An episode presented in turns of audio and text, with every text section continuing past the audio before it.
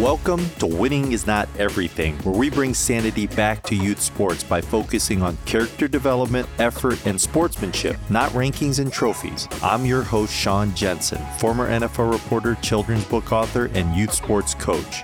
Adults, we have all the answers, right? We know the problems and we know the solutions. Well, not today. I hope you'll stick around and check out part two of my talk with high school junior Ellington Andrews.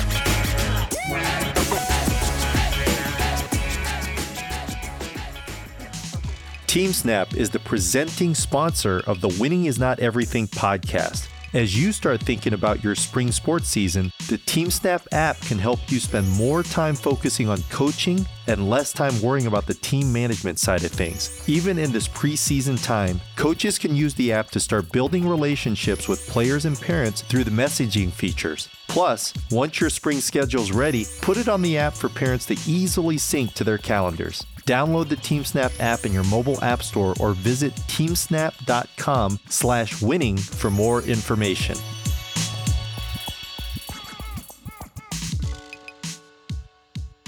Don't you love it when you're right? When you have a hunch and it pays off? That's how I'm feeling right now after inviting Ellington Andrews to join me as a guest on Winning is Not Everything.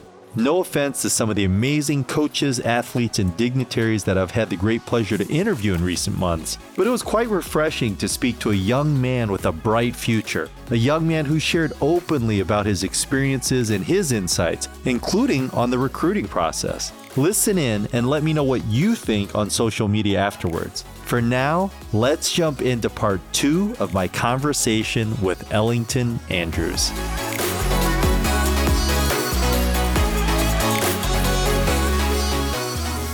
Ellington, so you come out of COVID and you know you're, you're doing well. At what point did you feel like you know because that's a big deal when you're moving from from Maryland to North Carolina? Like, tell me about that process of of making that big decision with your family.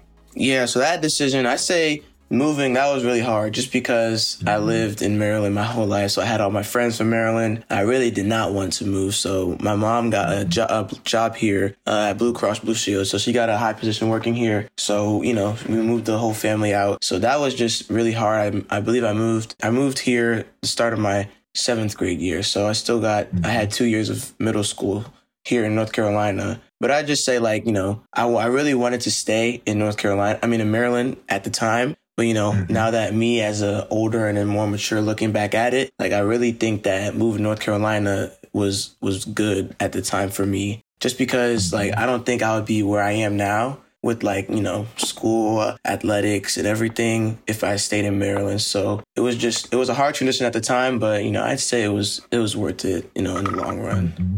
Ellington, how old were you when you were thinking I know because I know your ambitions are there to be a professional soccer player. But how old were you when that really was something like, yeah, this is what I want to pursue? Yeah, there's always been, you know, I've always, you know, since I started playing soccer, everybody says I want to be a pro. Well, you mm-hmm. know, it didn't. I feel like it didn't really come to like I really want to be a pro until you know that freshman year is when you know, that was first year of high school soccer. So it's when you start to see like the levels. I feel like that's when I went to my first professional game. It wasn't. It's mm-hmm. I went to a USL one game just to a local club in North Carolina. And it's just seeing the atmosphere and everything at those games, you know, fans cheering for you and everything. It's just like, man, I really like want to do this. You know, it's just nice to see that. And then, you know, once you really start to see your, like yourself developing as well, the dream starts to become more of a reality too. So that's just a big thing.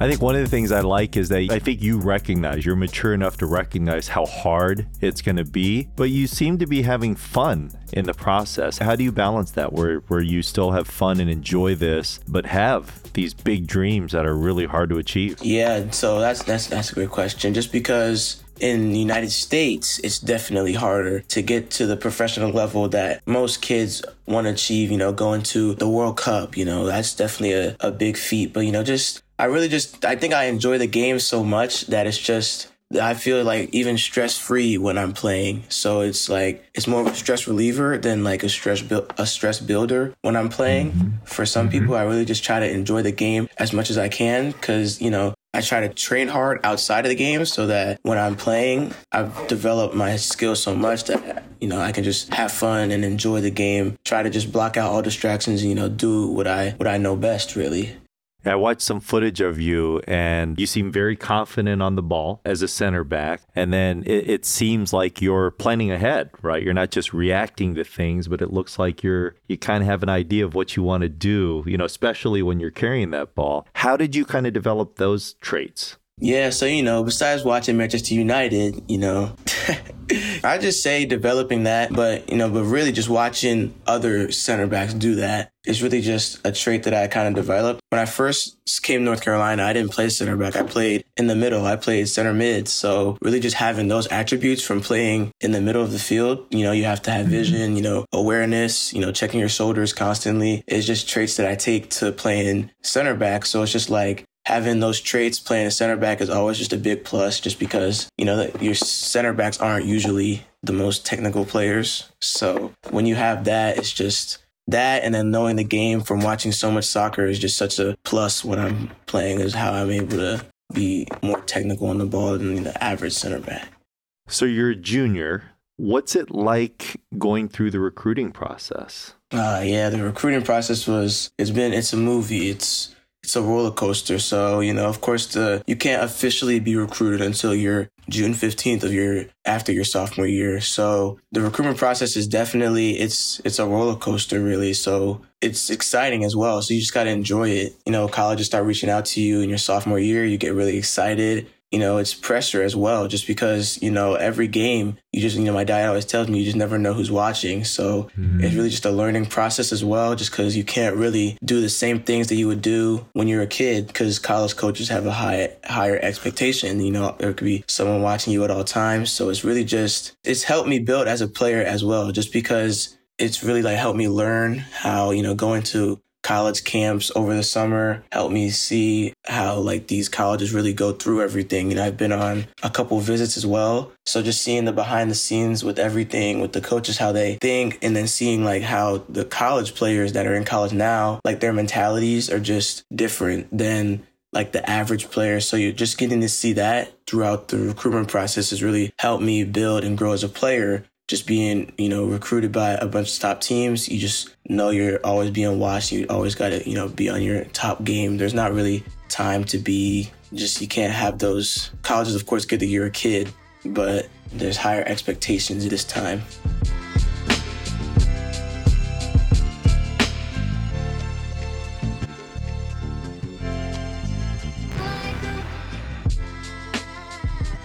What was that first time when like a college coach reached out to you? What was that like? Yeah, that was exciting. You know, it was, you know, so June 15th is the day that you can get recruited officially. So on June 15th, I'll never forget, this was June 15th, like 12 a.m., 1201. You know, all the like three big schools t- uh, texted me Wake Forest, you know, Pitt, a bunch of big schools just texting me, like introducing themselves. That was when me and my parents were like, oh, wow, this is like officially starting. So it was, it was just exciting to see that those messages come in, just, you know, saying that they're interested. That was the beginning of a long process as well. So it was just, it was really nice to get those we're interested in you messages every time. It just mm-hmm. boosts your confidence a little bit more. I remember asking this of Jalen Suggs, you know, who uh, who's now in the NBA with the Magic, and like you at your age had aspirations to, you know, to keep playing at the next level. And Ellington, what what would you change about the recruiting process from a student athlete perspective, right? I mean, I, I get the rules of the NCAA and stuff, but what would you change about it? What do you think should be different? Yeah, I definitely agree that it's very stressful, especially after, you know, once you start getting offers and everything, colleges start to either pick it up, you know, just because they realize, oh, we really want this kid. We want him to be at our program. So it's definitely stressful having, you know, calls every every other day. So if I had to change anything, I don't know if the the June 15th rule is, you know, certainly necessary. I don't think that yeah, that's that's definitely the rule that I would change if I had to change a rule. The June 15th rule. Maybe just so that I could spread out the recruitment process because, you know, it mm-hmm. kind of just keeps the making it on under 15 that junior year, junior and senior year can have like, especially if you're a top athlete, wanted to be committed by your junior, senior year, you're going to have, you know, a lot of colleges texting you during that time. So it could be stressful having mm. just a bunch of things going on, plus school, plus even just trying to do well in your sport. So you have to worry about doing well in your sport and then also worry about colleges, school and all that. So I just think spreading the rule back to maybe just freshman year, then that would space out the process a little bit, make it a little less stressful, a little less jumbled and everything. I think it would calm the process a little bit.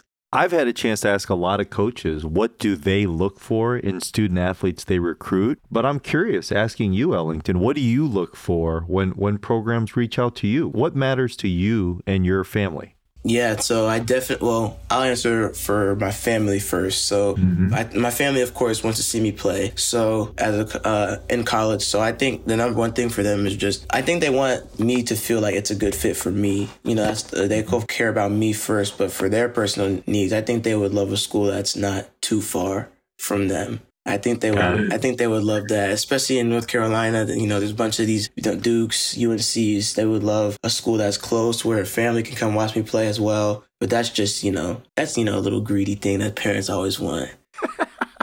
but you know, for me, I'd say like the big things that I look for. I look for you know a family fit, in like a fit that feels like home. Really, like if I can really see myself at this college and then look for that, of course, look for good academics just because academics is always really important to my family and to me as well. So if I can see myself there and then the players as well. I think that's a big thing. So, you know, going on these visits, you get to, you're around these players a lot. So, I mean, if you're going on these visits and you don't like the players, then of course you're not gonna like the team because you're gonna have to be with them every day. I mean, like, you know, when you go on these visits or when like the one coach told me, like, you're gonna be seeing these kids more than you see your family when you commit to these colleges. So that's a big thing. So liking the team is a, a big factor as well. And then the coaching staff is a big thing. I always look for that. And then one thing my dad always tells me, like, you want the team to want you as much as you want them. So you don't want to feel like you're forcing them to recruit you or anything. So mm-hmm. just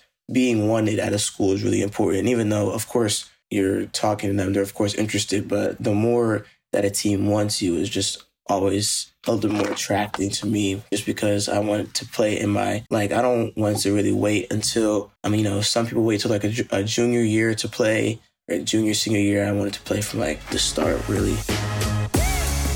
Thank you so much for tuning into this episode of Winning is Not Everything. Please make sure to like the podcast and subscribe to the podcast so you can immediately get the latest episode. Also, I've launched a new newsletter, the Youth Sports Sanctuary, which aims to provide a safe space to ask questions and engage in discussions on the important challenges and issues in youth sports. Before I close, though, my presenting sponsor, TeamSnap, and I are thrilled to present our Coach of the Month. We want to shine the spotlight on coaches in youth sports who are making a positive impact on young student athletes, and we want to recognize Dante Privet, who leads the planning and execution of coach education initiatives for the Philadelphia Youth Sports Collaborative.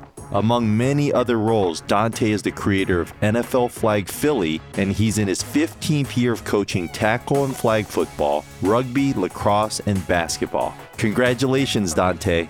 Last but not least, I want to thank my presenting sponsor, TeamSnap, the go to app to help you have a successful spring sports season. Until next time, I'm Sean Jensen.